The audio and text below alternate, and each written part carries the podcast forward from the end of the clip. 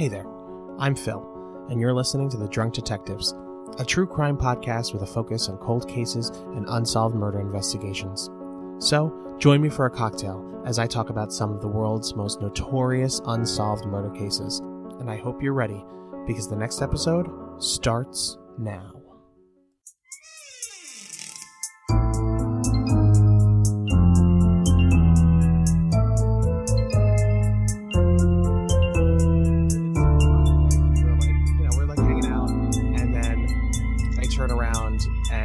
Somebody's like setting their stuff up next to us, and I was I was getting so upset because I'm like, Spread out, bitch. right? I'm like, don't you dare!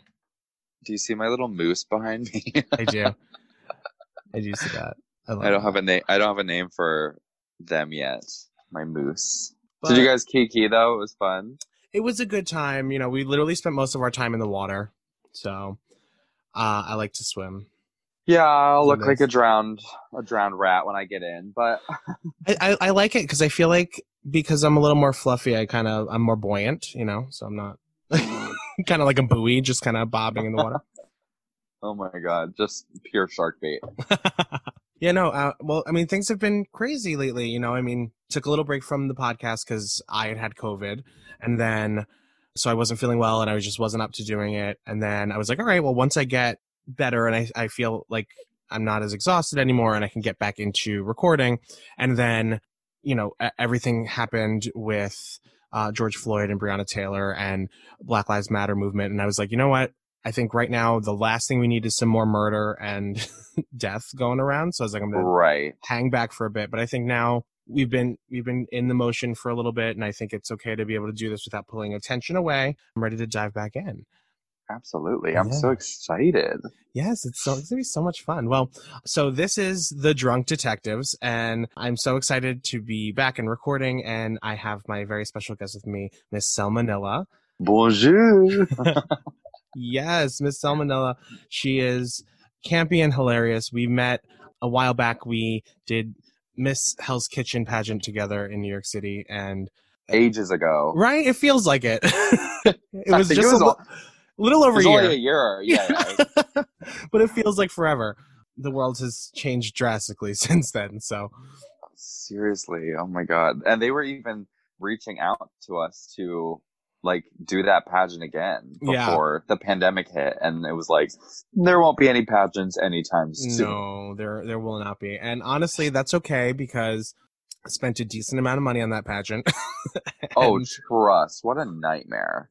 It was intense. It was a good, but you know what? I, I enjoy it. I enjoy Miss Hell's Kitchen. It's one of those pageants where it's like it's it's fun, and I don't, you know, as much as there is some pressure because of course you want to win. You Mhm. know, it's it's just a good time. It's like, you know, you, It's one of the nicer ones too. yeah, and it's also it's one of those things where it's like when you go in, it's like literally anyone could win that pageant. It's not like Absolutely. yeah, it's not like a like one of these pageants where like you go in and you know exactly who's going to place and you know exactly like like when I walked into that dressing room, I was like, literally any of these girls could walk away with that crown. So, It was a really good group of girls, I thought. oh yeah, absolutely. And it's and such a good cause. Cycle for Cycle for um, the cause is a really really fantastic charity, and I think that everybody should get behind it. So I agree. Gl- Gloria gets quite the the rain. You know. oh I mean? yeah, right. She gets to sh by default. She gets it rolls over for another year. Good for her. yeah. Good for her. Cheers. they're gonna have to pry that crown from her her de- cold dead fingers so for you know for those of you who are listening uh salmonella is she's campy and and she's so much fun and uh, i'm really happy to have you here with me on the podcast Thanks for Um, having me. yeah. Yeah. absolutely you know it's it can be a difficult balancing act to be able to talk about murder and also keep it entertaining and fun and and campy but i find that there are plenty of cases quite like the one that we're going to talk about today which as horrific and awful as it is there is some really ridiculous antics that ensued within the investigation so um, Absolutely. Uh, so before we jump into that, just tell us a little bit about you and a little bit about um, your your cooking show. I think that people would be really interested. yeah, so my name is Salmonella. I am a New York City based drag queen. I've been doing drag for about five years, but I just moved here two years ago. I'm a Broadway wig stylist, which is also on hold for the foreseeable future. Yeah. Um, but I, I do drag here as well. And yeah, I just, out of sheer and utter boredom, I started this cooking show because I'd been watching Food Network since like I could walk and talk. I just love Ina Garten and, you know, all of the above. Although it's getting more, Food Network is getting more like game showy Yes. than I would like. I just kind of like to watch people cook.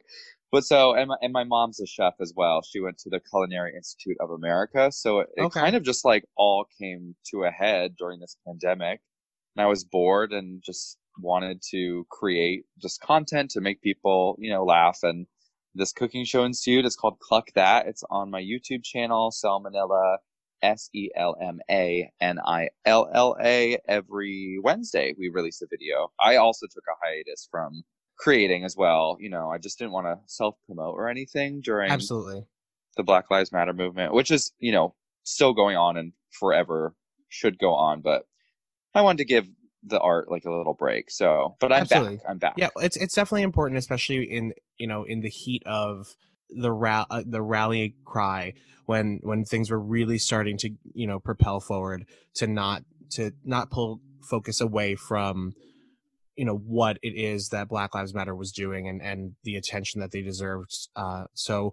I, I totally agree with you. I felt the same way. I, you know, I wasn't really posting anything on social media that wasn't in regards to that, and I wasn't creating, and I wasn't recording anything. So, uh, but it's nice to be back, and I, you know, and and now also be able to use this platform as an opportunity to say Black Lives Matter. You know, I believe that Black Lives Matter, and I think that until we find justice for uh, all for our Black brothers and sisters who, you know, have suffered at the hands of police and, and at the hands of this country and, and this government for centuries, that we have to continue to say that. So, uh, Exactly. I used to say all the time, you know, before all of this happened, that, you know, I used to use my platform as like a way to be an excuse for people to like get away from all of the political, you know, nonsense of the day and just like be a distraction. And then I realized like we can't be a distraction. Like, Mhm. sure, it's good for us to allow people to laugh and express, you know, that side of themselves, but we also just have that platform that we need to use to, you know, fight for Black Lives Matter and even the pandemic. Like, people still aren't wearing their masks and stuff, and we just need to get that point across too, because so many people are dying. It's absolutely. just, it's crazy. Absolutely. But you know being able to find these moments uh, where you can you can create and you can have fun and you can enjoy life uh, you know in regards to um, the way things are now you know it's that's important as well. So let's jump on in. I'm so excited.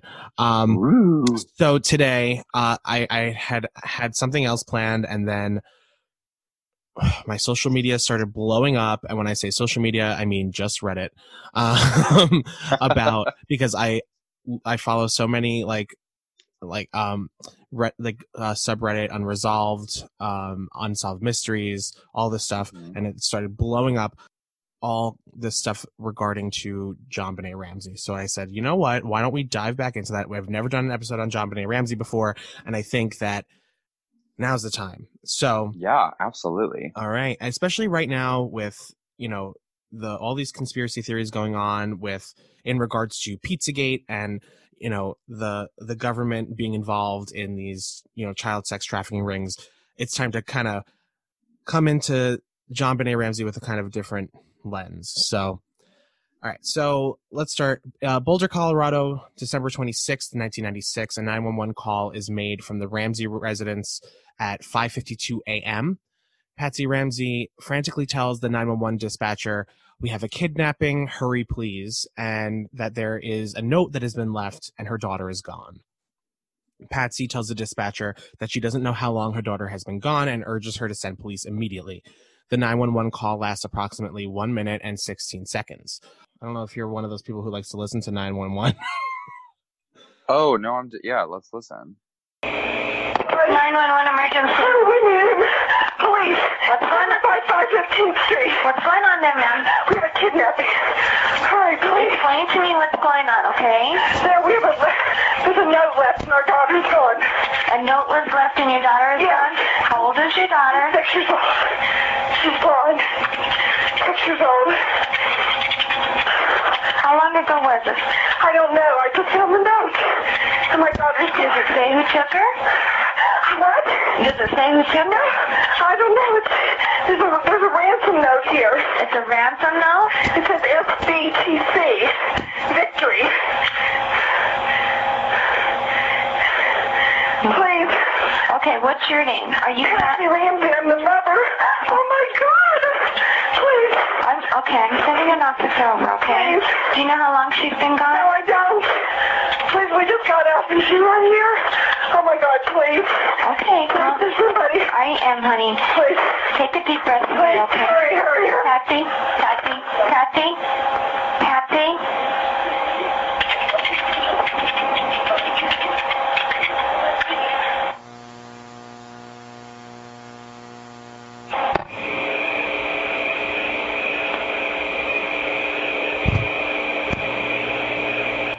There was always something about the 911 call that just didn't sit right with me.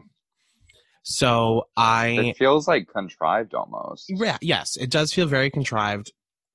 So what I what I wanted to do was I wanted to kind of delve into that a little bit, which uh, I think it kind of gets glossed over a lot. So I have uh, I went through I have a analysis that was done by Mark McClish, who is um, so I'll tell you a little bit about him. He is a retired supervisory deputy United States Marshal with 26 years of federal law uh, enforcement experience. Uh, he's written a bunch of books, uh, including I Know You Are Lying and Don't Be Deceived. And while he was with the U.S. Marshal Service Training Academy, he was the lead instructor on interviewing techniques, during which time he researched interviewee responses to questioning. And this led him to develop a system uh, called statements analysis, which allows a person to detect deception in a verbal and or written statement. So Wow. yeah, so he actually, if you go to uh, statementanalysis.com, uh, dot com, I believe it is, uh, sta- yeah, statement, statementanalysis.com, uh, you can, he has a bunch of different, um, you know, uh, analyses of, you know, different cases, 911 calls, ransom notes, things like that, uh, from popular cases and pop and popular culture, and it's uh, it's really interesting. So I I read through his analysis of the uh, Patsy Ramsey's 911 call. So, huh, excuse me, I have to burp. Let Nope. it out, baby. No, I don't. No, I don't. I, thought I, I don't. Anyway, uh, so so right away, uh, Mark McClish notices discrepancies within Patsy Ramsey's statements. The first being how non-specific her statements are. So um, when uh, he quotes, I quote him as saying, "There's the burp." There it is. so she, uh, I quote him as saying, uh, "She does not tell the 911 operator who kidna- who was kidnapped, uh, like we would expect her to say. Um, she we expect her to say, "My daughter" or "Our daughter has been kidnapped." Most people do not want to lie and will avoid telling a lie. So when people do decide to lie, they will often not tell a direct lie. They will soften the lie, saying, "My daughter has been kidnapped." Uh, so my daughter has been kidnapped may be a direct lie, but saying we have a kidnapping may be a lie that lacks specifics. So it's Right. easier to say, right? So uh, next he touches on the order in which she gives information to the dispatcher, stating, "We have a note and our daughter's gone." So McClish states that uh, this order is significant because the most important information should be that her daughter is missing. Therefore, that would be the first piece of information that she should give to the dispatcher, but it's not. Uh, McClish, McClish also touches on the use of the word gone uh, at this time as opposed to missing. At this point in time, JonBenét was already deceased. So he states that Patsy Oh. may have already known that JonBenét was dead and therefore used the term gone as opposed to missing. Ew, I just got chills. I hate that. Yeah. So Patsy later goes on to say that her daughter is missing, and McClish and McClish says that it is notable because often people will stick to the same language, and due to the fact that she changed her her language half, you know, partway through the message, he says something caused her to change her language. That something might be that she is being deceptive. Then again, there may be a justification for the change in language. When she when she used the word gone, she used the plural pronoun our. When she used the word missing, she used the singular pronoun my. Uh, we can't read people's minds, but we can recognize a change in their language. Wow. Yeah. So Patsy also uses questions to answer the questions that are posed to her by the dispatcher. McClish states that usually this indicates that the person was asked a sensitive question. Often it's used as a stall tactic to give someone time to think up an answer. Okay. Patsy's language continues to change throughout um, the minute and and 16 second 911 call. She starts to call the note a ransom note, which McClish believes um, there was no justification for her to change her language there, and he feels that that was an indication of deception. hmm Uh, Patsy uses the word just, as in, we just got up and she's not here. Uh, McClish states that this is often used to minimize someone's actions and to minimize the time frame that things happened in, uh, and therefore this is an indication of deception. When asked her name, Patsy says, Patsy Ramsey, I am the mother. Oh my God, please. McClish says that Patsy's use of the mother as opposed to her mother shows that Patsy is trying to distance herself from her daughter and from what has happened to her. If she knew that JonBenét was dead, she may not have wanted to take ownership of a dead body. And then he goes on to say there is one other odd thing about the 911 call, and that is Patsy hung up the phone. The 911 operator is your lifeline. This is the person who is going to help you. They are going to send you help.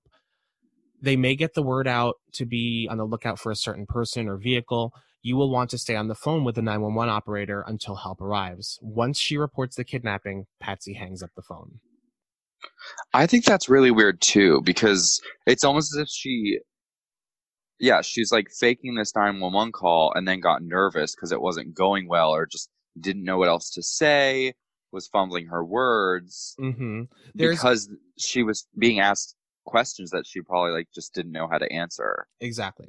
Uh, there, you know, there have been, you know, things said about, you know, people hear at the very end of the 911 call, people hear different things. Some people hear, um, Patsy saying, uh, God help me. Uh, they hear Burke saying, uh, what did you find? They hear a lot of different things at the end. That has been a theory in that Burke, who they claimed was asleep through the whole thing, was awake and he was in the background and he was talking and you know they and she hung up the phone for that reason there's a lo- there's been a lot of different a lot of speculation about why she hung up the phone and what was going on at that time the the the strangest thing about the 911 call is that the ransom note that was left by the alleged kidnappers specifically warned the Ramseys against contacting the authorities. Right. So let's get into that. So the ransom note, it, it has been a huge thing about this case. It's been very strange from the very beginning. It's three pages long. Truly Most- trying to fill like the essay word count minimum. For real. I was like, um, you you clearly got a very high score on your written part of your SAT. Congratulations. and the the ransom note was written on a legal pad that was found in the Ramsey's home, written with a marker that was found in the Ramsey home, and a few pages behind where the note was written out, they found what they believed to be uh, a, a first attempt of the note that was still within the, the pad. Uh, oh. yeah so you know if if someone were to come in and and try to kidnap a child you would think They wouldn't have time. yeah it it's we'll get into we'll get into that so i'm going to read the note um mr ramsey listen carefully we are a group of individuals that represent a small foreign faction we res- we respect your business but not the country that it serves at this time, we have your daughter in our possession. She is safe and unharmed. And if you want her to see 1997, you must follow our instructions to the letter. You will withdraw $118,000 from your account. 100,000 will be in $100 bills and the remaining 18,000 in $20 bills. Make sure that you bring an adequate size at attaché case to the bank. When you get home, you will put the money in a brown paper bag. I will call you between 8 and 10 a.m. tomorrow to instruct you on delivery. The delivery will be exhausting, so I advise you to be rested. If if we monitor you getting the money early, we might call you early to arrange an earlier delivery of the money and hence an earlier and then delivery is crossed out pickup of your daughter. Any deviation of my instructions will result in the immediate execution of your daughter. You will also be denied her remains for proper burial. The two gentlemen watching over your daughter are not particularly like do not particularly like you, so I advise you not to provoke them. Speaking to anyone about your situation, such as police, FBI, etc., will result in your daughter being beheaded.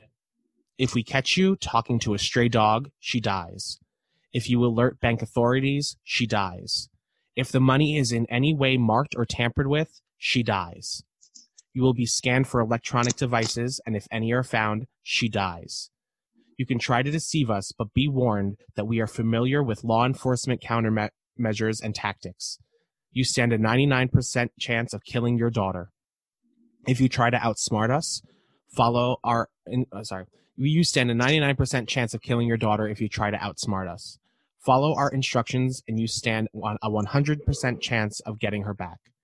You and your family are under constant scrutiny, as well as the authorities. Don't try to grow. Don't try to grow a brain, John. You are not the you are not the only fat cat around, so don't think that killing will be difficult. Don't underestimate us, John. Use that good Southern common sense of yours. It is up to you now, John. Signed Victory, SBTC. Wow. Yeah, it's a lot. It's a lot. It's so specific, and it's the end.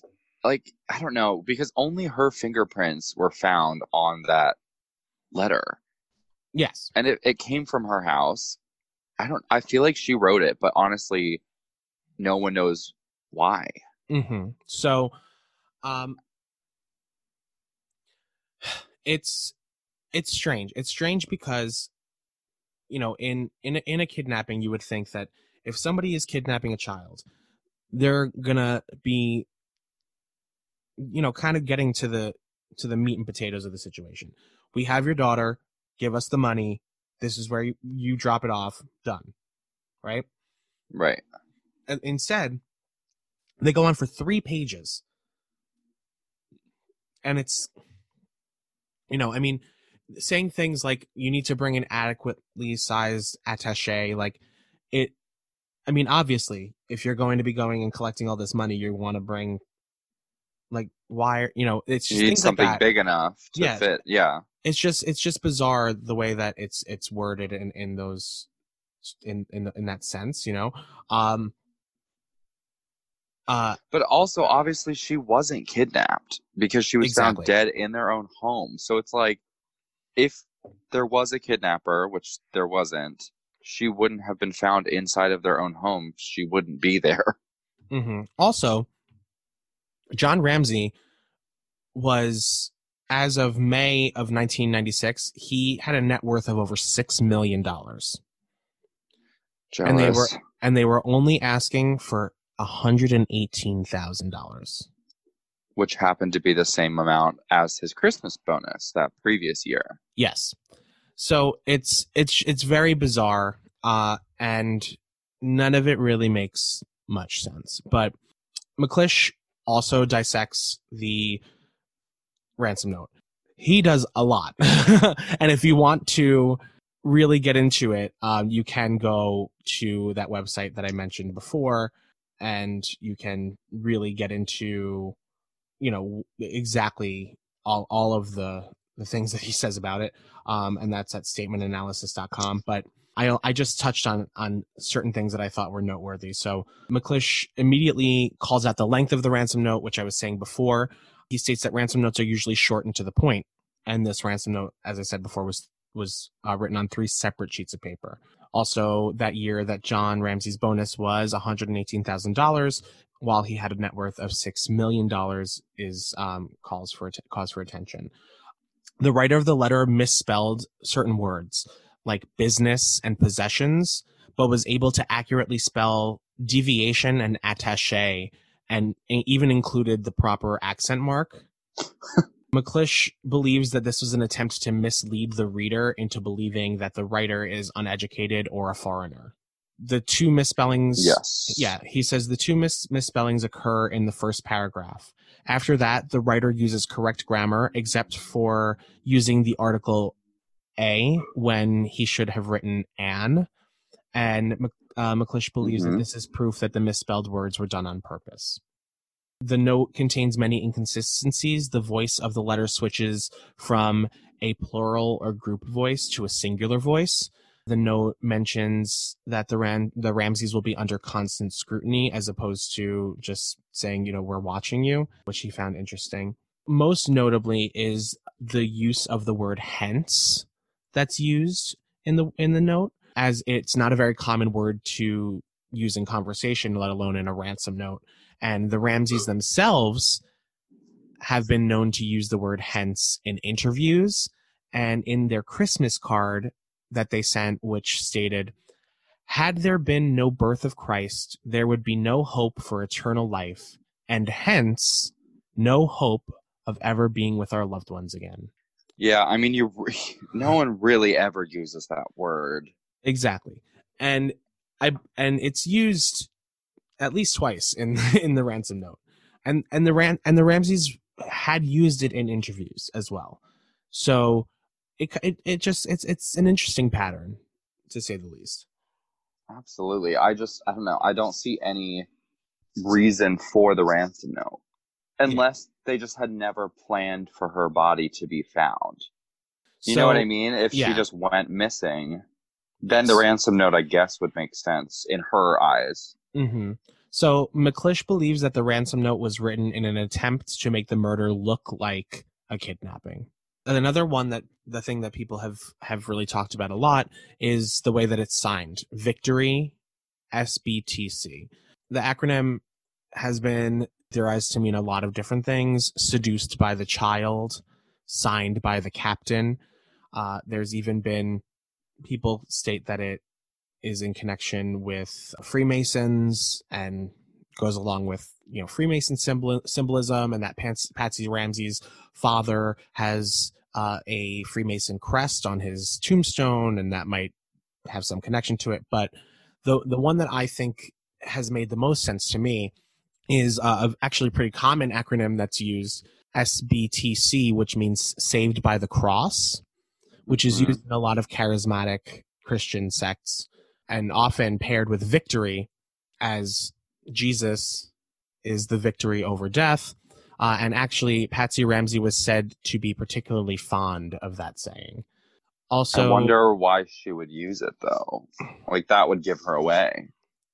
Unless it was sort of her way of dealing with guilt hmm in terms of like, you know, I, you know, whether or not she is responsible directly for the death of her daughter, you know, maybe it, she it makes her feel a little better knowing that like, you know, my daughter is with Christ and and at least you know Jesus has given us victory over death and that I will one day be reunited with her and I I don't I'm I I grew up Christian uh, I grew up Catholic. I I, I and I think I distance myself from it for a reason uh, but I think a lot of people who are very religious and especially very uh, Christian when they're feeling guilty when they're feeling angry they turn when they're feeling sad they turn to Christianity and they turn to a lot of these these psalms and and sayings to kind of relieve that guilt. And I think Mhm. I- it makes a lot of sense to me that that if Patsy was the person who wrote the letter that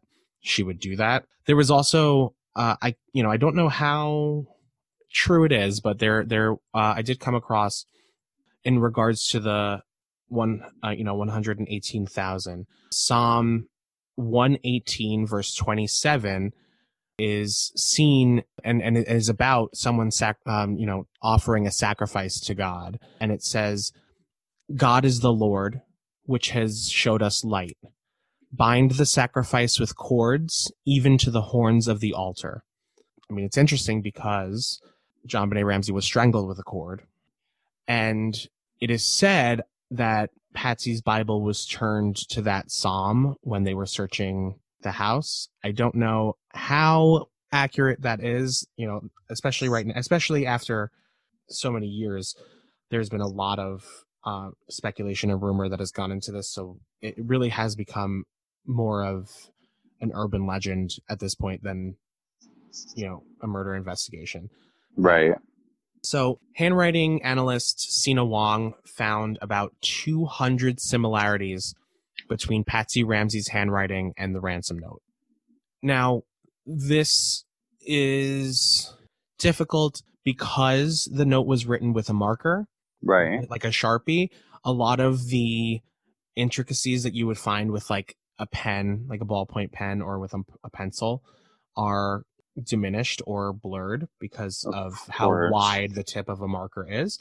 Uh, Mhm. But Cina Wong did say that the ransom note had four different variations of the letter A used within it. And when they were testing Patsy Ramsey's handwriting, her handwriting had all four of those variations of the letter A within it. Wow. Um, so Wong does believe that Patsy could have written the note, but you know, is she capable of murdering her own child? Who knows? I think. I mean, I. I don't think she murdered her child, but I think she did write the note. I do too. She's Um, helping cover something up. for sure.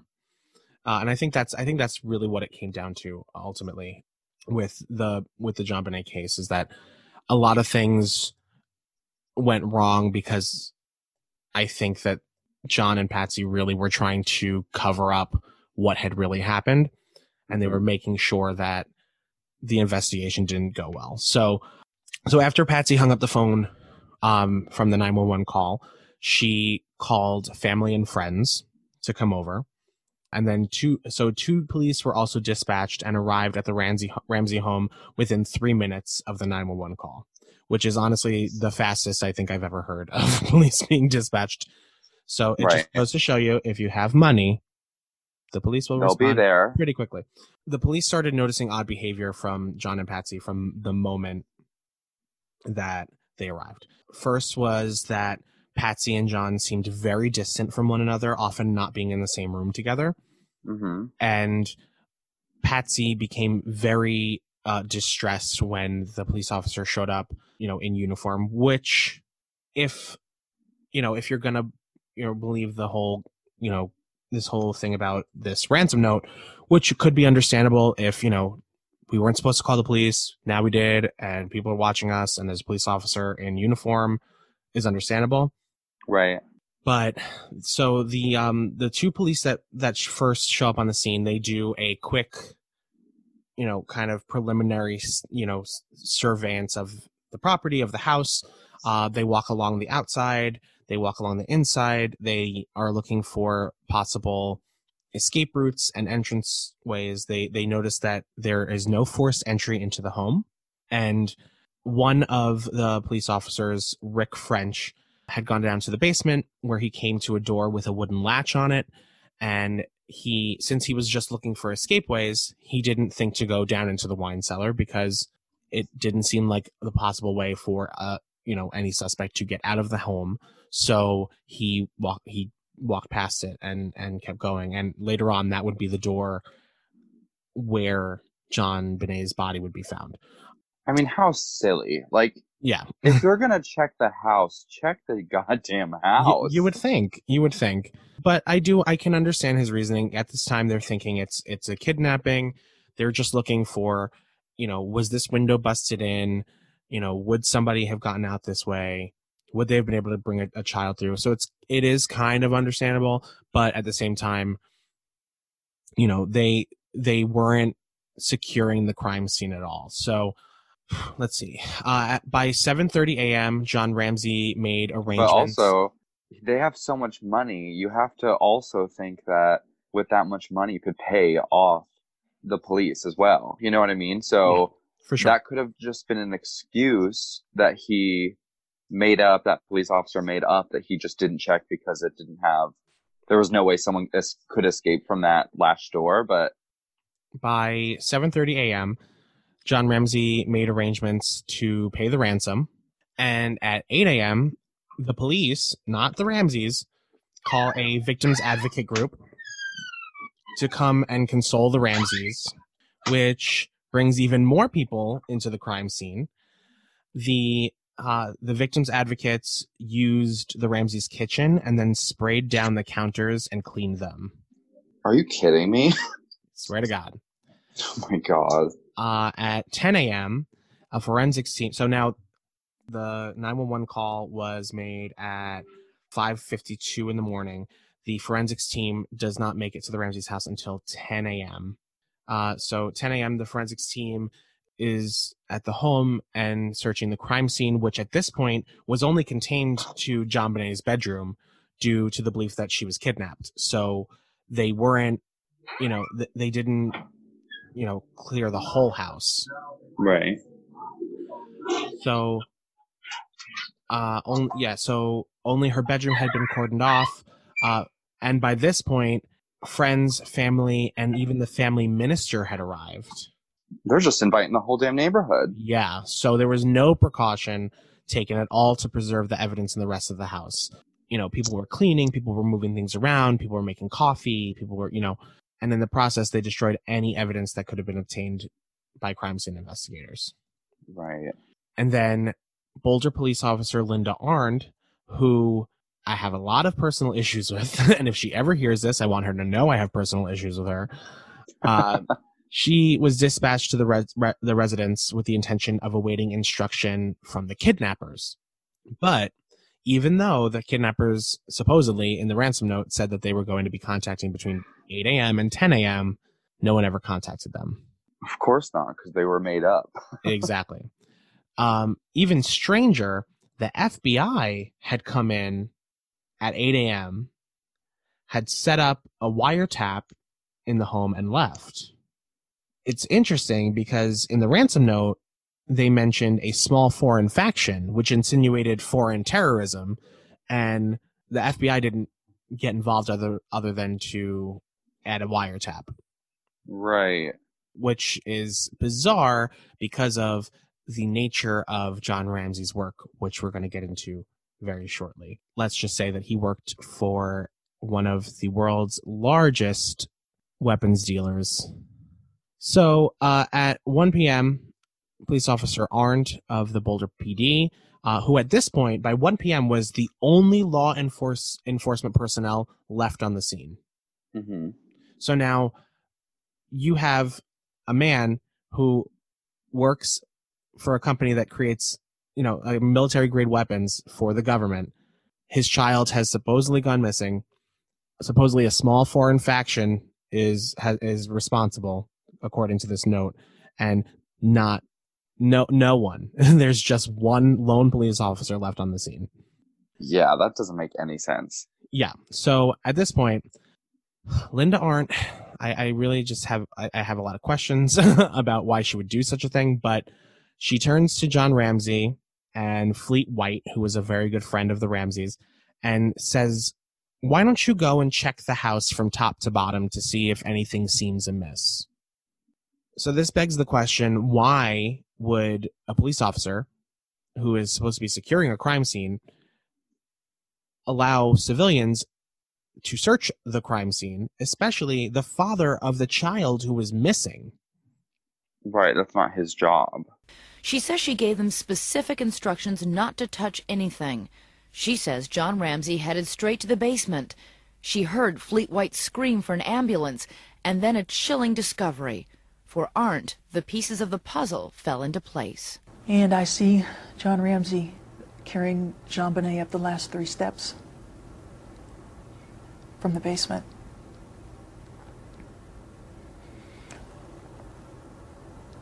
And, um, and my mind exploded. And everything that I had noted that morning that stuck out instantly made sense. John Ramsey and Fleet White started their search from the basement, which is being the literal opposite of what they were told to do, which was to check the house from top to bottom. So But who, John, ini- who initiated that? Was So- John the one who was like, let's start in the bottom? John Ramsey heads straight to the basement and goes to the wine cellar, opens the door, and screams, Oh my God, my baby. JonBenét's body was found. Her mouth was covered with duct tape, and there was a nylon cord wrapped around her neck, made into a garrote uh, that was fashioned between with this nylon cord and a piece and pe- two pieces of a broken paintbrush that belonged to Patsy Ramsey. JonBenét's body was covered in a white blanket, and she had her hands bound above her head. The first thing that John Ramsey did was to pull the duct tape off of JonBenét's mouth and attempt to untie her hands. He then picked up her body and carried it upstairs and placed it on the floor. Linda Arndt then picked up the body of JonBenét and carried it into the living room, where Patsy Ramsey ran in and threw herself on, self on top of her daughter's body and began crying and shouting, My angel, my baby. My god. So both the movement of JonBenét's body from the basement upstairs and then from there to the living room handled by both her father and by Linda Arndt. Also, the removing of the duct tape, the attempt to untie her hands, and Patsy Ramsey throwing herself on top of JonBenét had destroyed any touch evidence or touch DNA evidence that would have been present on the body at the time. Right. Which begs the question.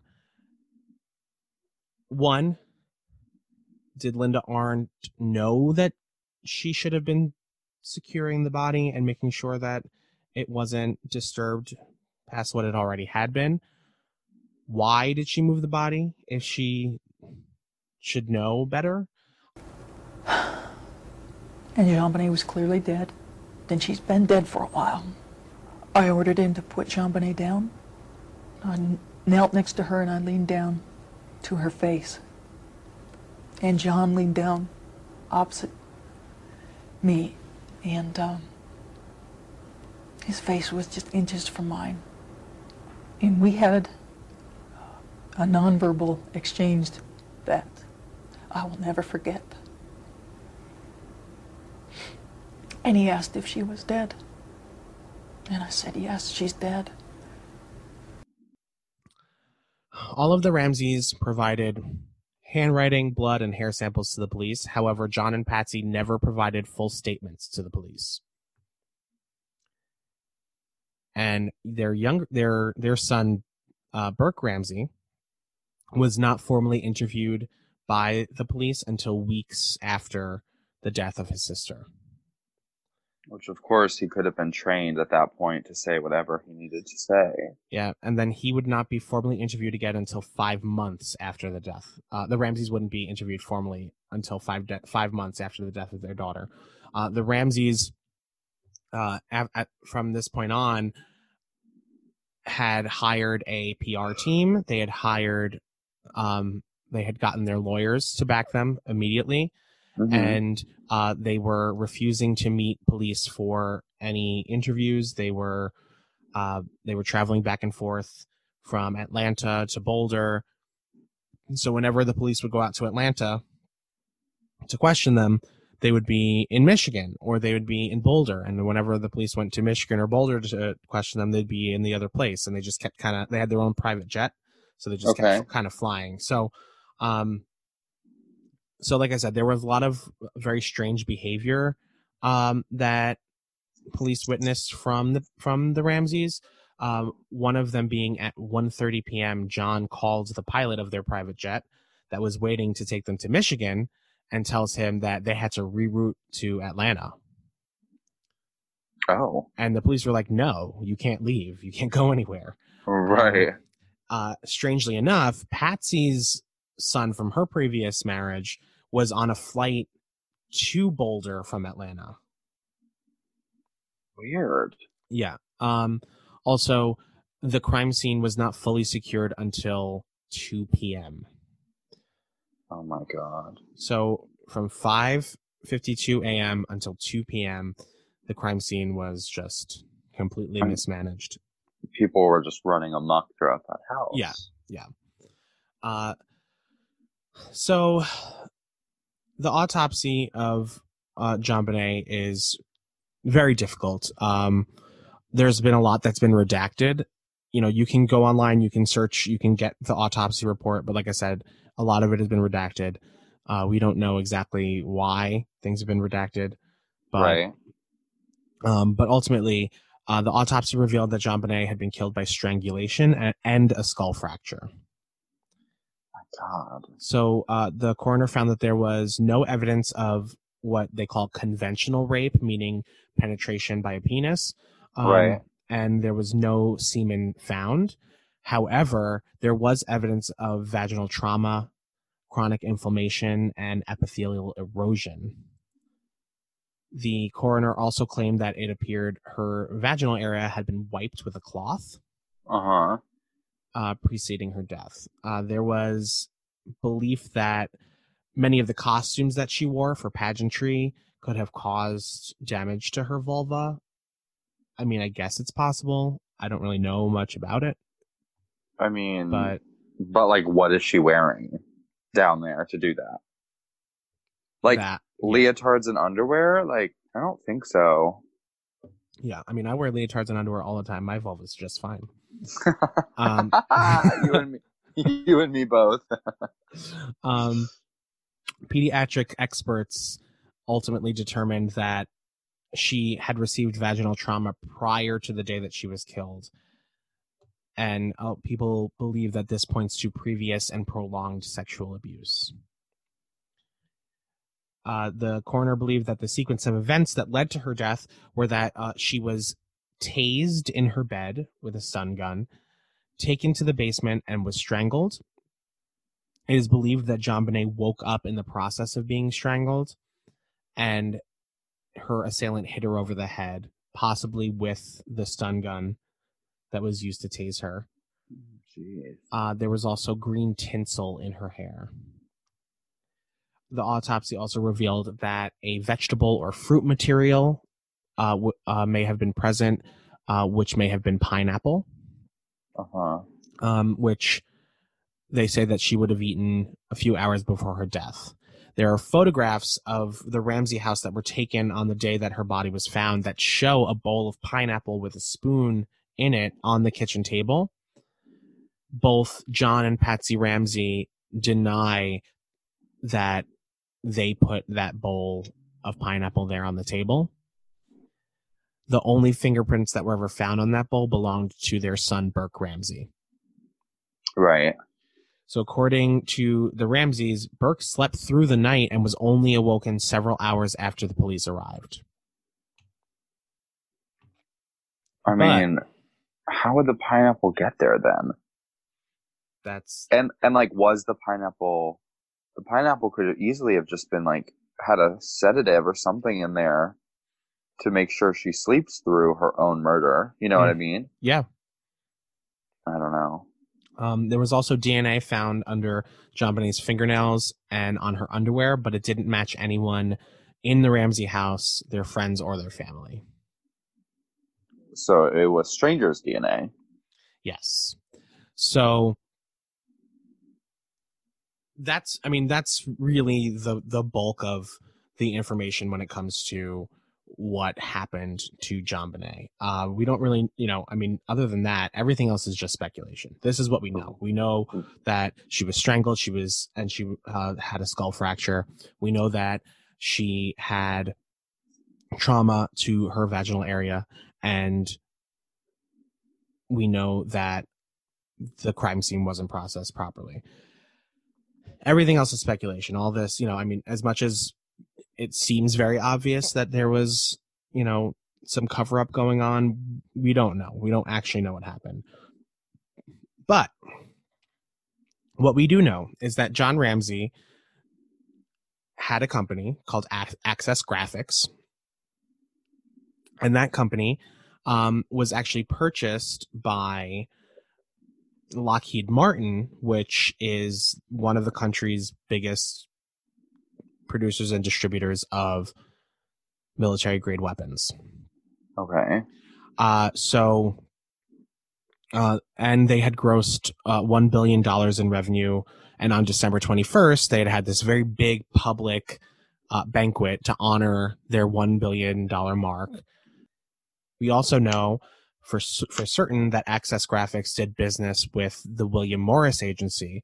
The William Morris Agency has been rumored to send child quote unquote models to events with government officials. Okay. In the 90s, Star Magazine made claims that a bunch of porn, a bunch of child porn, had been downloaded onto Access Graphics computers. Uh, Access, Access Graphics also did a lot of work in Amsterdam's red light district, which is a hub of child sex trafficking.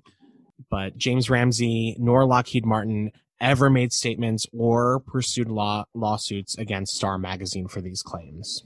hmm Which you know, I mean, I feel you know, I feel like if if any publication was making these you know defamatory statements about your business You'd want to defend it.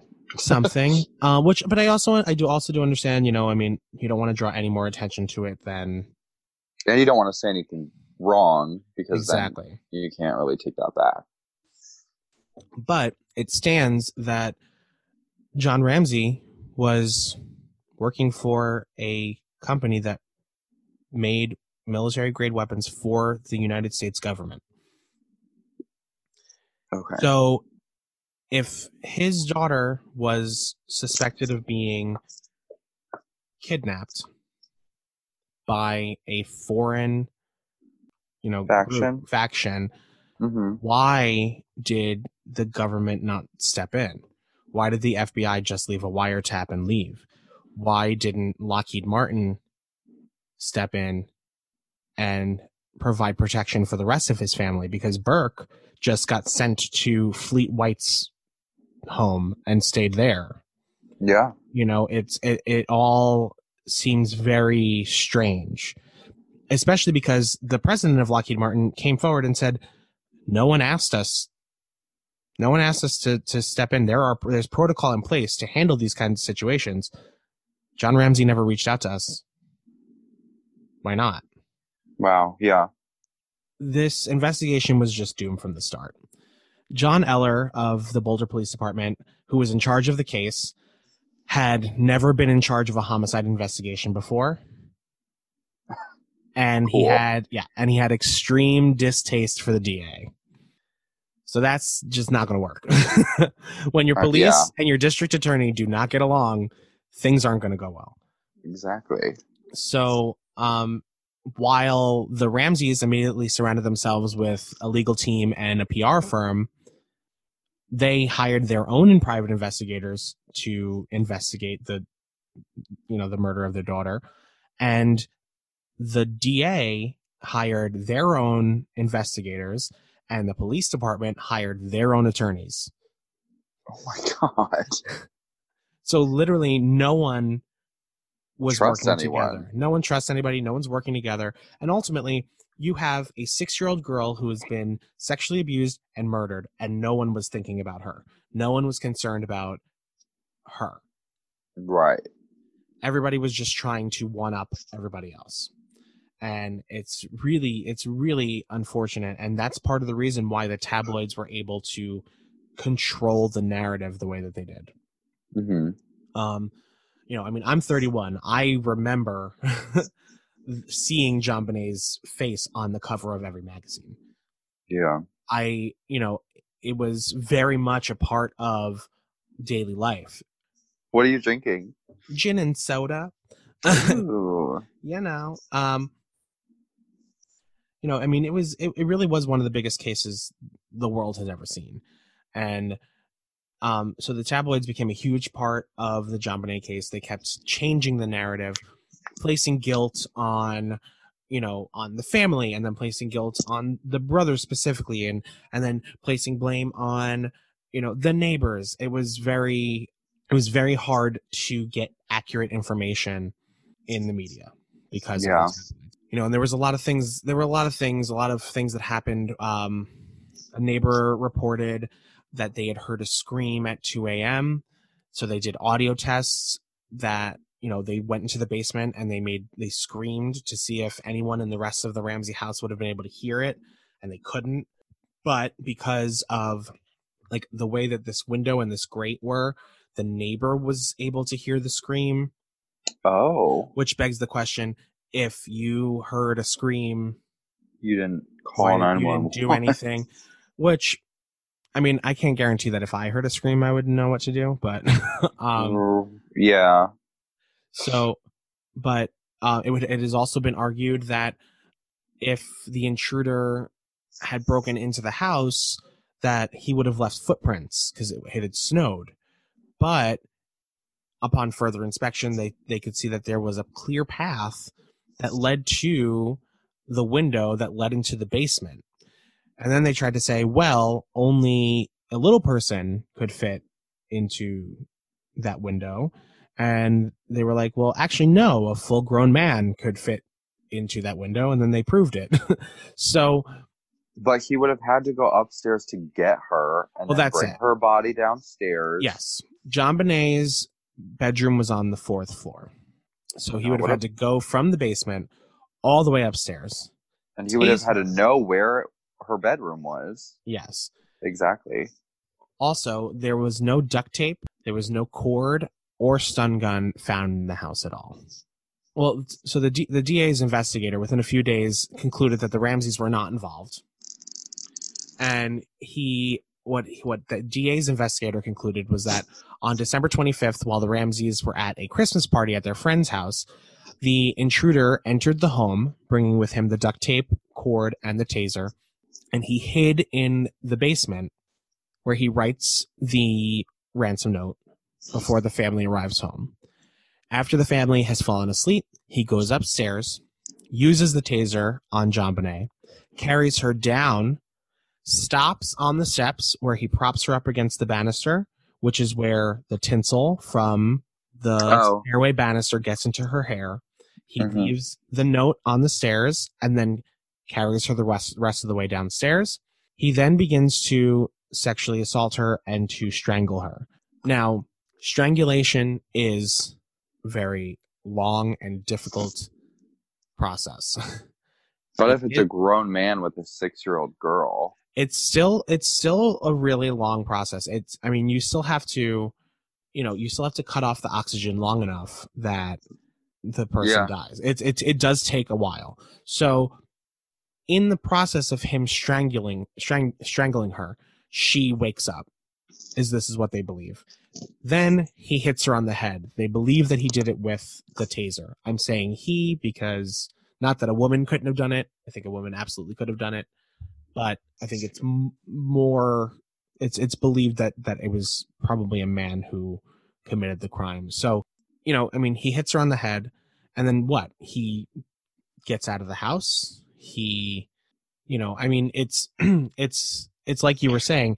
You have, you know, if you're leaving a ransom note to make people believe that this girl has been kidnapped, you left the body there.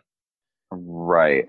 And also, if they were at a Christmas party, who was there a babysitter there? Like, or is this supposed to be they had come home from the Christmas party and this happened while they were in the house, like this asleep? yes this happened after they had come home from the christmas party because burke and and JonBenét had Oh. both been at that christmas party yeah At the party, okay. and everyone at the christmas party said there was nothing out of the ordinary with with the the john with the with the Ramseys everything was fine JonBenét was was normal um although it was reported that two months prior to her death JonBenét was telling her her mother and close family friends about you know pain in her private areas so which also just you know adds to this belief that there was this constant and prolonged sexual assault going on Does a taser make noise? I feel like it does. honestly i don't know i've never used one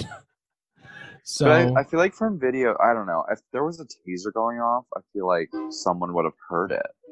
yeah i also don't know how far away everyone's rooms were i mean this is a huge this was a, definitely a big house i don't know how far away patsy ramsey's room was from JonBenét hmm you know I also don't know if Patsy Ramsey and John Ramsey were drunk and if that Oh right. added to it. One of the other theories, it was a big one, was Bill McReynolds. So Bill McReynolds was a former journalist and he had been asked to play Santa at a, a different Christmas party uh, that the Ramseys had been to on the 23rd of December.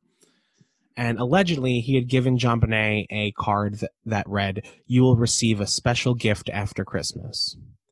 Oh. Um, also, very strange, his own daughter had been abducted exactly 22 years to the day before JonBenét was found dead in her basement. Oh, I don't like that. Yes. I didn't Uh, know that part. Yes. Also, his wife, Janet, wrote a play about a young girl who was molested and then murdered in her own basement. Stop it. But the couple were both absolved of any wrongdoing due to DNA testing. Jeez. Yeah. So there are so, so many different theories when it comes to who killed JonBenét. Um, the one that most people really seem to focus on is Burke Ramsey, her brother, and Yeah. I, I I've never I've never really pres- you know subscribed to that theory. I've always thought that if anything, Burke saw something, and that's why his parents were so adamant to keep him away from police and not to answer any questions, uh, and to lie about him sleeping through the night. So he recently did. So yeah. So Burke did a uh, did an interview uh, back in 2016 and everybody talked about it and it was people saying well this just proves that he you know he did it and he's just trying to cover up and whatever. But um ultimately you know he he admits that he had left the door uh, the front door unlocked the night of uh, christmas 20 uh, 1996 um and so mark This mcclish little boy was in charge of making sure the door was locked. apparently but um so you know mark mcclish did um he he he did an analysis of the interview that burke ramsey did with dr phil um and not that i like dr phil i think dr phil is evil but um so Dr. Phil asked Burke Ramsey, How would they have broken into the house, do you think? And he said, I've heard the basement window. I remember for a long time I I think I unlocked the front door during Christmas Day, and I always felt bad about doing that. Not that a locked door would stop somebody if they wanted to do something like that. And Mark McClish said, if Burke had killed his sister, then he knows that there was no intruder. If he knows there was no intruder, why would he feel bad about leaving the front door unlocked? This is an indication he is telling the truth. He believes that there was an intruder and he may have helped that person enter their house. Is it po- possible he is making this up? He wants us to believe he felt responsible for letting someone into their house. The problem is, most deceptive people are not smart enough to include information like this in their statement. And I, I, I, uh, I, I do believe that Burke is innocent. If anything, I think that, like I said, Burke might have saw something back in 1996 that now he doesn't remember because he was only 10. And I think at the time, Patsy and John didn't want him speaking to police because they didn't want him possibly, you know, telling the police something that was incriminating to either them or to someone else. So, Question. yes. Do you think, though, that he had possibly, because he was older and boys are curious faster, I think, I don't know, really. Do you think he was taking advantage of her sexually? Like, and that's why she was coming to her parents saying, like, I have, you know, like this, this area hurts, or, you know, like, could he have been, I guess, molesting her throughout that time? and maybe maybe he didn't murder her but maybe she was murdered because because of that instance. I don't know. Has I that th- ever been speculated? It has absolutely been speculated. I I personally don't think that Burke was um sexually abusing her in any way. I think that if anyone was sexually abusing her, it was uh it was an adult male. Um and I think that very recently there has been uh a lot more speculation on the fact that she may have been involved in some of these child sex rings that have been happening. Oh, right. We're gonna get into So that. we're gonna yes, we're definitely gonna get into that. I just I I, I want to you know just mention a couple of the of the theories before we do that. Just you know, Of I- I- course. I, don't want people to think that I'm just ignoring all of that. um.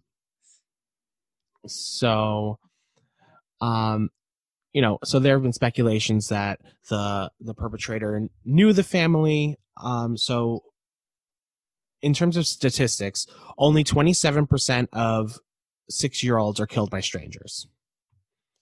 Uh, Okay. So this, out of 644 U.S. homicides of victims aged six between 1976 and 2004, 73% knew the offender and 27% of the killers were strangers. Um, most young children are killed by their parents as uh, uh so out of 769 US homicides of victims under the age of 5 in 1996 50% 50.2% were killed by their parents 6% by other family members and 20 29.8% by friends slash acquaintances and only 2.4% by strangers wow. um, and most child molesters know their victims. Uh, the Child Molestation Research and, Preve- and Prevention Institute has noted that 90% of child, mole- child molesters target children in their network of family and friends. Only 10% of child molesters molest children that they don't know. And, well, I mean, she was in the spotlight in the pageant business as well. Yes, absolutely, and that's and that's another thing. You know, um, we didn't I didn't really talk. It about opens her up much to more that. people. than- Yeah, I didn't really mention mention it. Um, I think a lot of people have have have said it, and it's it's you know it's been talked about a lot. Um, and that the culture of child pageantry is a very uh, sexualized uh, environment for um, for children to be part of. Uh, a lot of people consider it to be sexual abuse to do Yeah. this to children, and I think that in a lot of in a lot of instances that is that is definitely true and understandable. Um, I think that you have you know you I mean you have magazines that are specifically geared toward pageant children that are you know photographed and put out there for strangers to buy. And you know you you have children in in very revealing clothing children in bathing suits. Um it's kind of like you know it's it's a very accessible way for people who want to victimize children to get their hands on material with children in a sexualized fashion Um, Right. and JonBenét, you know, had, you know, I mean, she had, I think, she, somewhere near 24 titles, um, and she's six years old. So I can't even imagine the the number of of pageants that she had been in, the amount of people who she was exposed to, the amount of people who knew who she was. You know, for all intents and purposes, in the in the child pageant circuit, she was a celebrity there was a um, child pornography and sex ring that was um, functioning out of Denver, uh, which child models, quote unquote, uh, were used for sexual favors. Brock Franklin received 472 years in prison for operating this sex trafficking ring that preyed on young girls and women. And so that was, I mean, and that was functioning right out of Colorado. So it was Denver. They were from Boulder. So it's, right. it's you know um, a lot of these young pageant girls were getting photographed and then making their way into these rings where they're being victimized by older men by by state officials things like that hmm um and then let's see. Um, so there's a lot of conspiracy theories that surround this case. I think some of them are pretty hilarious. I'm not going to get into the satanic rituals um, because they're always the same. Right. Um, although this one involves Mengele, which is really interesting, and a sacrifice that is referred to as the last bulb of the Christmas tree, which is kind of ridiculous. There's no proof that it exists, but whenever people start delving into um, satanic rituals, it always gets a little interesting. Uh, yeah. so we have one of my favorite conspiracy theories revolves around 9-11 it doesn't make any sense but i'm going to say it anyway. So john ramsey and patsy, patsy ramsey's father both both helped found access graphics and then worked for lockheed martin once it was purchased by them. Uh, this meant that john ramsey could have the means to access information regarding the continuity of government program, which is which are defined procedures that allow the government to continue essential operations in case of a catastrophic event, such as a mass terrorist attack, just like 9/11 hmm um, if you remember in you know in 2001 during 9-11 george w. Bush was ushered to an undisclosed location and dick cheney was the acting president. This is in the, its barest form the continuity of government program basically what it is is in case of a catastrophic event nuclear war government officials are split up sent to undisclosed locations. Certain people are placed into power to kind of govern while the rest of these government officials are working from their undisclosed locations to keep the government running. Uh, so it's theorized that John Ramsey refused to participate in the steps that were leading up to 9 11, if you believe that it was a conspiracy and that it that it was the Bushes were planning this forever. I don't know. Oh, right. I honestly, I honestly have no idea. I can't even get into those those conspiracy theories. The Reddit. I, once I get into like a, a Reddit conspiracy theory, I just go down the rabbit hole, and then I'm just I can't go to it's sleep. like fi- 5 a.m. later. Like, yeah. um. So what what they believe is that the government framed him with the death of his child because he didn't want to participate. And they say that part of the part of the reason they believe that is because a year earlier, Adobe Graphics had an executive kidnapped, and hundreds of FBI agents were put on the case to, you know, to get this this executive back. And the same thing happened in Michigan. So why was it that a man who worked for one of the country's largest weapons dealers received no help other than a wiretap? Um, so it's it, you know i mean there definitely is something weird going on there but i don't know if it Mhm. goes all the way to 9-11 that's a bit much yeah, I don't think so.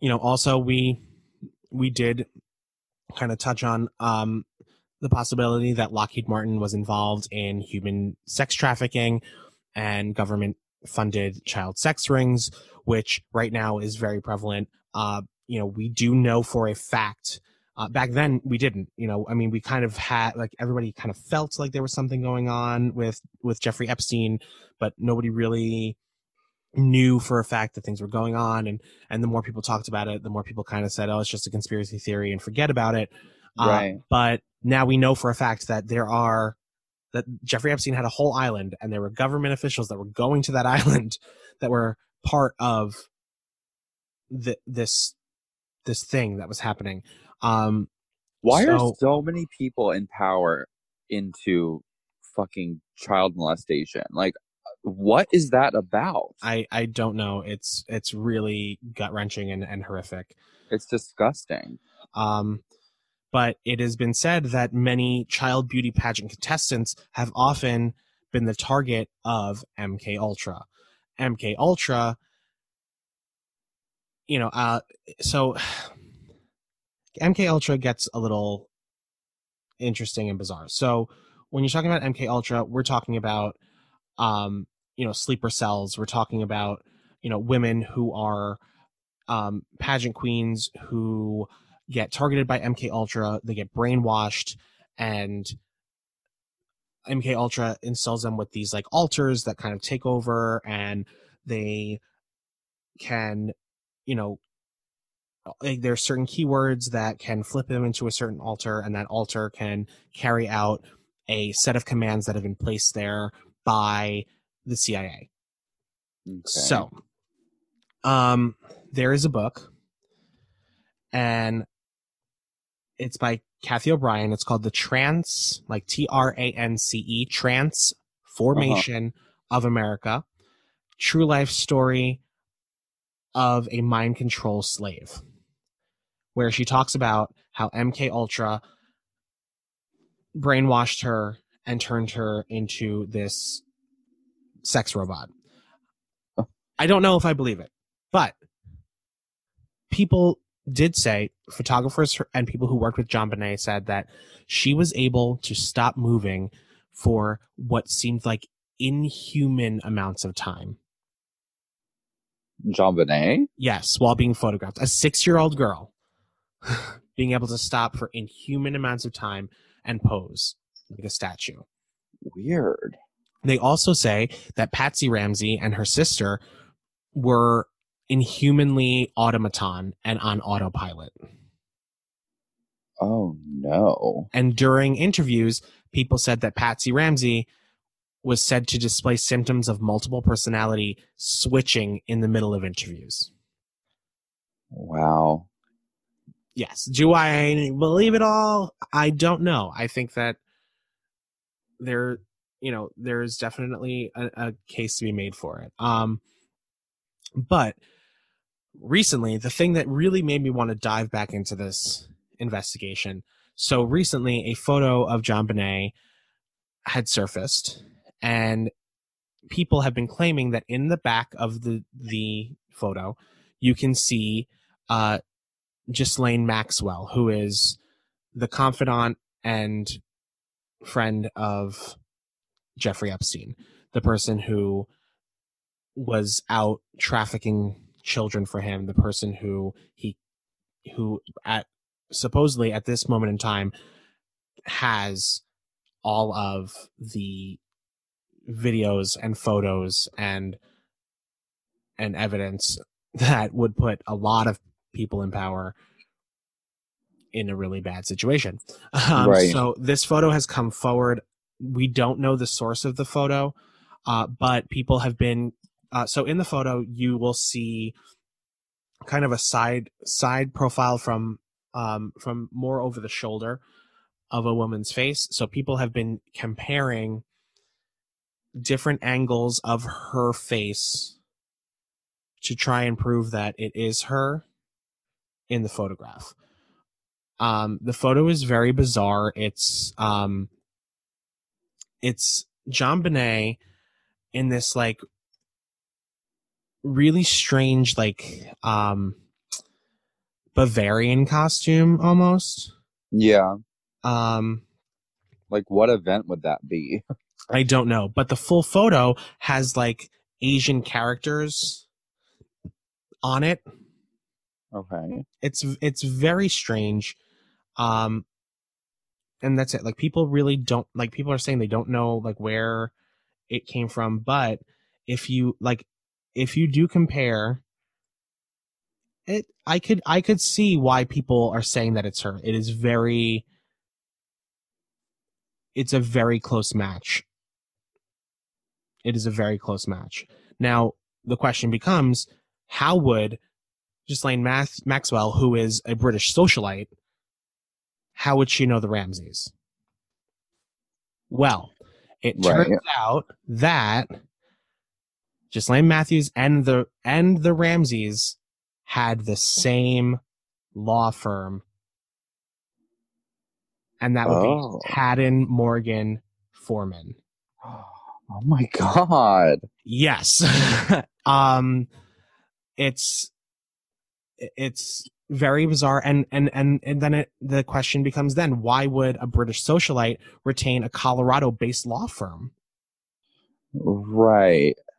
But also if they were I mean, unless they were like posing as talent scouts, which I know that they were, like, would JonBenét's parents know that that was happening to their child? here well this is this is what we you know it goes back to what what we were saying about access graphics. Access graphics worked with the william morris agency which is a talent scout agency which has been known to hire child models for events. So it really you know i mean the connections are are there a little bit. It's it's one of those things it, is it is it a crazy conspiracy theory? A little bit. But it's at this moment in time it is convincing. Yeah, absolutely. um especially because um so we did an episode a while back about Johnny Gosch. Okay. Johnny Gosch um had disappeared uh snatched off the street and eventually people were coming forward and saying Johnny Gosch was abducted by a group who was running a government run child sex trafficking ring and that Johnny Gosch was part of it, that he was abducted and this you know these people who came forward they said they knew because they were part of it they were you know they were victims of it and that they were eventually asked to also help take children in and at the time Noreen Gosch who's Johnny Gosch's mother who was trying to get to the bottom of this and trying to prove that this was happening. Everyone called her crazy. Everyone told her that you know she was that she was just you know living up these conspiracy theories. But now we know for a fact. We know for a fact that it's real. We know that it's really Yeah. happening. So it really becomes the question. Do you know is it possible? Is it possible that somehow JonBenét was was part of, of or she was a victim of these people who run the government who are part of these child sex trafficking rings and then you delve further into things and you find you, you look into the case of Madeleine McCann, who, when Madeleine McCann disappeared, people swore that the parents did it up and down. You know, she was snatched in Portugal from the the resort where she was staying, and the people put out this. You know, the police put out this composite sketch, and no one seemed to fit the sketch. But then you look at the sketch, and it looks just like Ghislaine Maxwell it is eerie. Hold on, I'm gonna send it to you. Please do. oh no. It's eerie how much she looks just like. Yeah. Yeah. Okay, but then who like then how did JonBenét die though? Like sure she could be involved or not involved, but she could have been a victim of these people, but then who was the one that murdered her, do you think? Um, see, and th- and that's it. I don't honestly. I don't know. It could have been a situation where, if they were trying to abduct her, it was an abduction gone wrong. She woke up. She started screaming.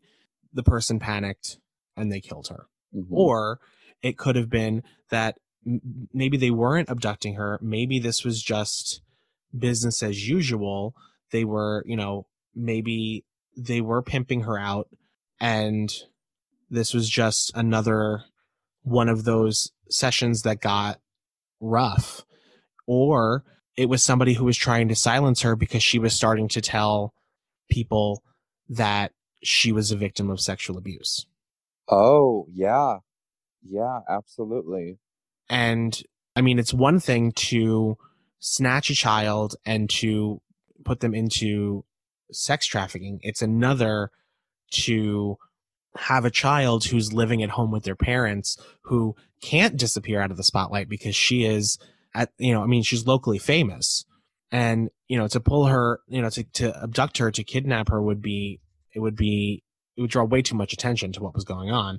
You know, once she starts making statements when she starts you know telling people that you know she's afraid and that and that you know her private area is hurt somebody's got to step in and do something you know it's it's very it's it's very difficult i i was last night i was on reddit and i was diving really deep into these conspiracy theories a lot of them are pretty ridiculous you know like the the JonBenét is Katy Perry probably what? probably the most ridiculous. yeah.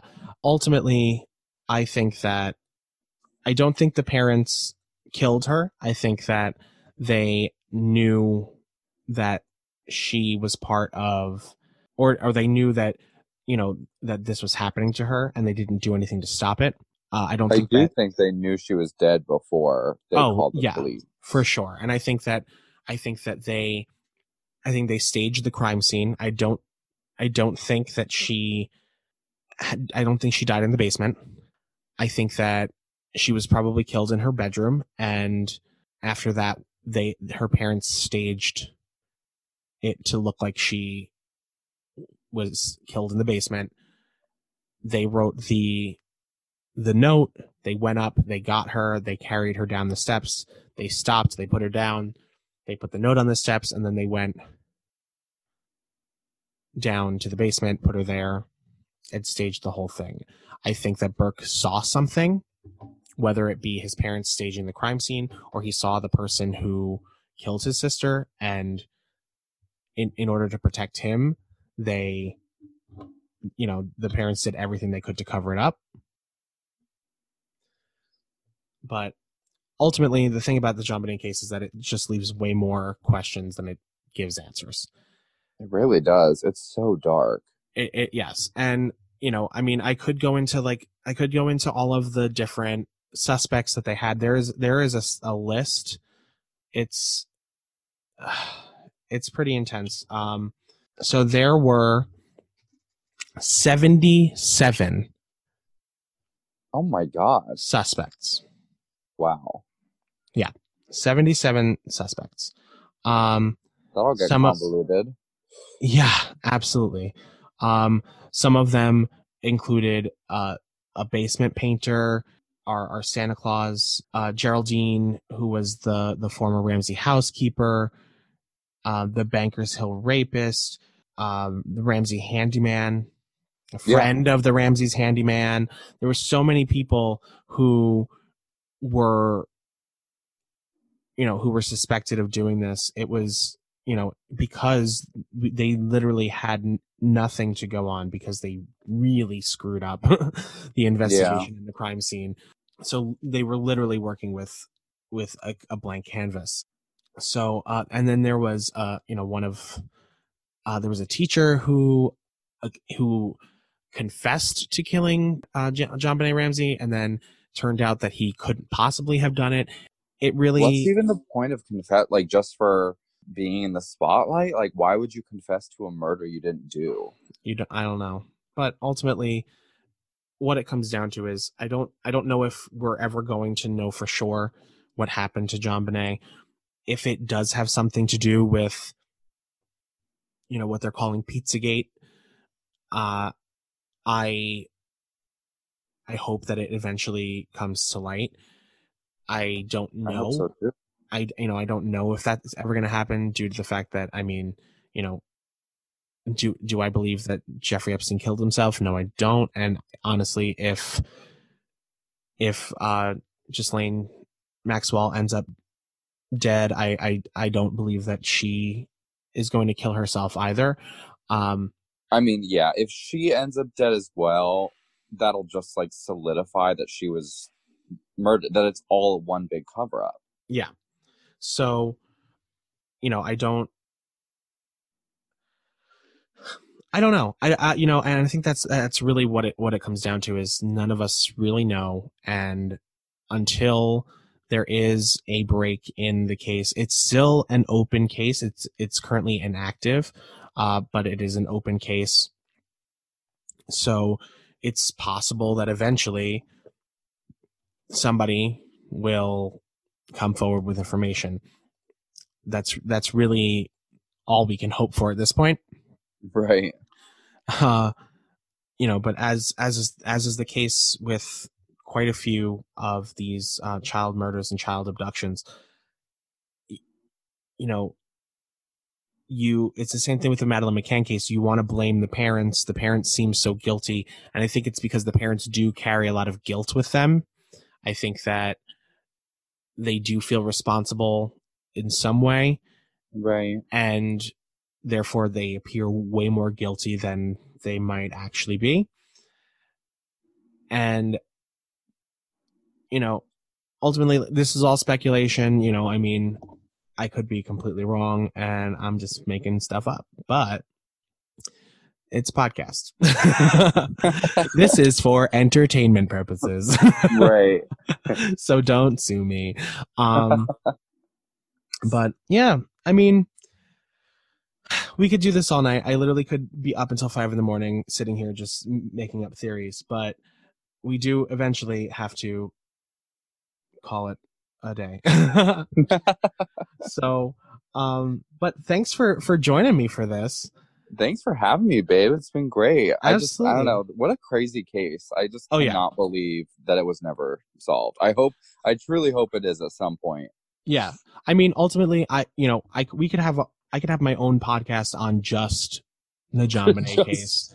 The I- JonBenét like, podcast. literally and you know so trying to trying to squeeze it into uh so far it's been like an hour and 45 minutes is uh you know it, it I, I can't obviously can't talk about everything that i would like to talk about i obviously can't delve into all 77 suspects as would be my want but Hey, Uh, I mean, if you did a JonBenét podcast, every episode could be a suspect. this is true. Um so but i just want to you know let everybody know um my sources just real quick. I like to Yeah. you know let that out. And and then if you're interested and you can't sleep one night and you want to look you can do it too. Um so uh there is a website called the JonBenét ramsey case encyclopedia this is a humongous amount of information. It literally breaks things down into the timeline, the evidence, different theories, who's who in the John Ramsey case, uh, legal issues surrounding the John Ramsey case, um, and then different media outlets where you can read or listen or or learn about stuff. Um, Right. and it's it's literally run by people who are like web sleuths who are online like they're putting together sound files they're putting together um you know theories and evidence they have it's actually out of control so Yeah. but if you're if you if you really want to dive in go right ahead and just literally um if you search JonBenét ramsey case encyclopedia JonBenét it'll come up and you can peruse to your heart's content. I, you'll never sleep again. Um like they have like when i tell you like full pdfs like it's really out of control but lovely and wonderful. And and if you have the time to sit around and and do that good for you because i oh, honey, there's we not all enough have the time. there's not enough hours in the day but um so uh also um i found a lot of information uh well one i obviously my good old friend wikipedia um Classic. Wiki, I mean, listen, Wikipedia is always the jumping off point. so, um, I love Wikipedia. I use it often. Uh, I also got a bunch of information from multiple different podcasts. Um, one of them being uh the last podcast on the left there i will let you Mhm. know if you plan on listening to that be very very careful trigger warning it's really difficult to listen to um they make a lot of very off color jokes um Oh, no. Oh yeah, it was very very tough. Um, my favorite murder did an episode, episode thirty five, a small foreign faction. It's Mhm. they're they're good. It's light on details, but still fun. On Um, detail, I think if they redid it, they would go more in depth because I that would was hope so. still so early in their Yeah. podcast. It was. Um, so, but there, like I said, there's so many. Um, there's so many other, and then of course, like I just I do a lot of digging on Reddit, and then I cross reference my sources, and I reverse image search things. So, um, so I do a lot of that myself. But wonderful. And again, Selma Nilla, thank you so much for coming. I hope everybody um enjoyed you, and I I hope you enjoyed yourself, and I can't thank you enough for spending an hour and 50 some odd minutes with me. Oh my god, it was my pleasure. I would love to come back anytime you want me. Absolutely. Um, so, Selma, why don't you tell everybody where they can um, follow you? I know that you mentioned your YouTube channel before, but if you just want to let everybody know your um, your social medias. Yeah, um, so I'm on Instagram and TikTok under Selmanilla NYC. That's S E L M A N I L L A N Y C. Um, like, yeah, YouTube, my Cluck That uh, cooking show comes out every Wednesday. Um, hmm, I think that's about it. Wonderful. Thank you so much. And you can always find us on the Drunk Detectives. Uh, that's on Instagram. You can email me if you have been sitting at home and reading information about JonBenét and you want to tell me what you think is really cool. You can email me at thedrunkdetectives at gmail.com. And yeah, or you can just email me to say hi. That'd be nice too. Um, but you can find us on on Spotify, on Apple Podcasts, on Google Podcasts, on radio, um, on iHeartRadio. We're everywhere. So, uh, thank you guys so much for listening, and I'll be back soon with some more deep, deep seated murder. So, if that's what you like, then I'll be here. Honey, I love a deep seed. Oh yeah, that's why. uh, That's why I got my poppers right here, just Work, just at the ready. just ready to go. All right, thank you guys so much. Bye. Bye.